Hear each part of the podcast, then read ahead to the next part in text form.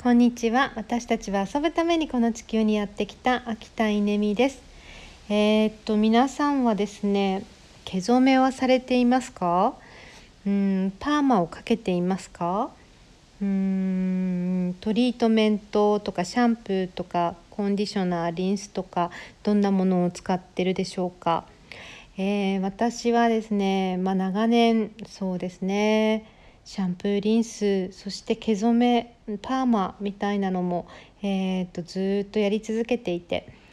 えー、そろそろですねなんかこれは良くないな、まあ、良くないというのは自分の頭皮自分の体にも良くないし、えー、まあ、環境にも良くないなということに気づき始めているので、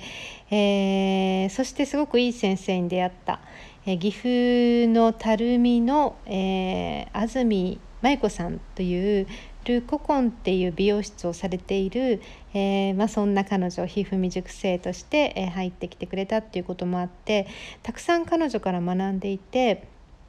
まあ、パーマって一体どういうことなのか科学的に髪に何が起こっているのか、まあ、毛染めをするとどうなるのかうんシャンプーリンスの頻度とかあの使うものの選び方とか、えー、いろいろとですねあの勉強になるあのことがいっぱいで、まあ、そんな中で徐々にあ私もそろそろあの毛染めをねあのケミカルなものをやめて、えー、ヘナに移行して、まあ、その先にはこうグレーヘアみたいなことも見据えながら少し髪を移行していこうと思ってですね、えーと今日予約を取ったんですよね。遠いんです1時間ちょっとかかる1時間半ぐらいかかるんですけどあの思い切って行ってみようと思って予約を取って、えー、1ヶ月ぐらい前からあの楽しみにしていて、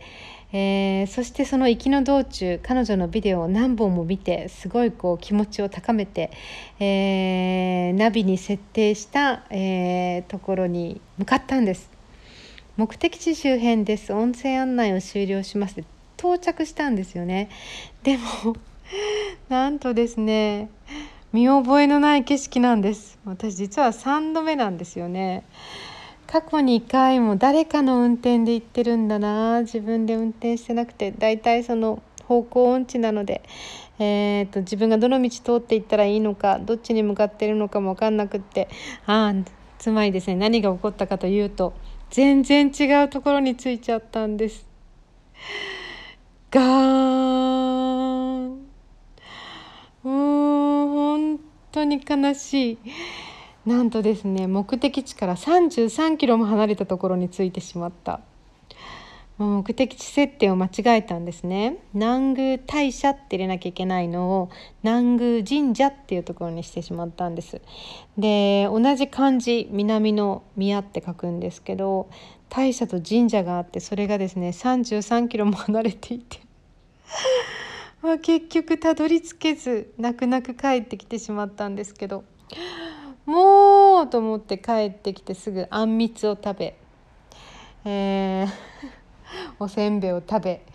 えー、っとなんだっけそうヨーグルトを食べなんかいろいろ食べてちょっとあの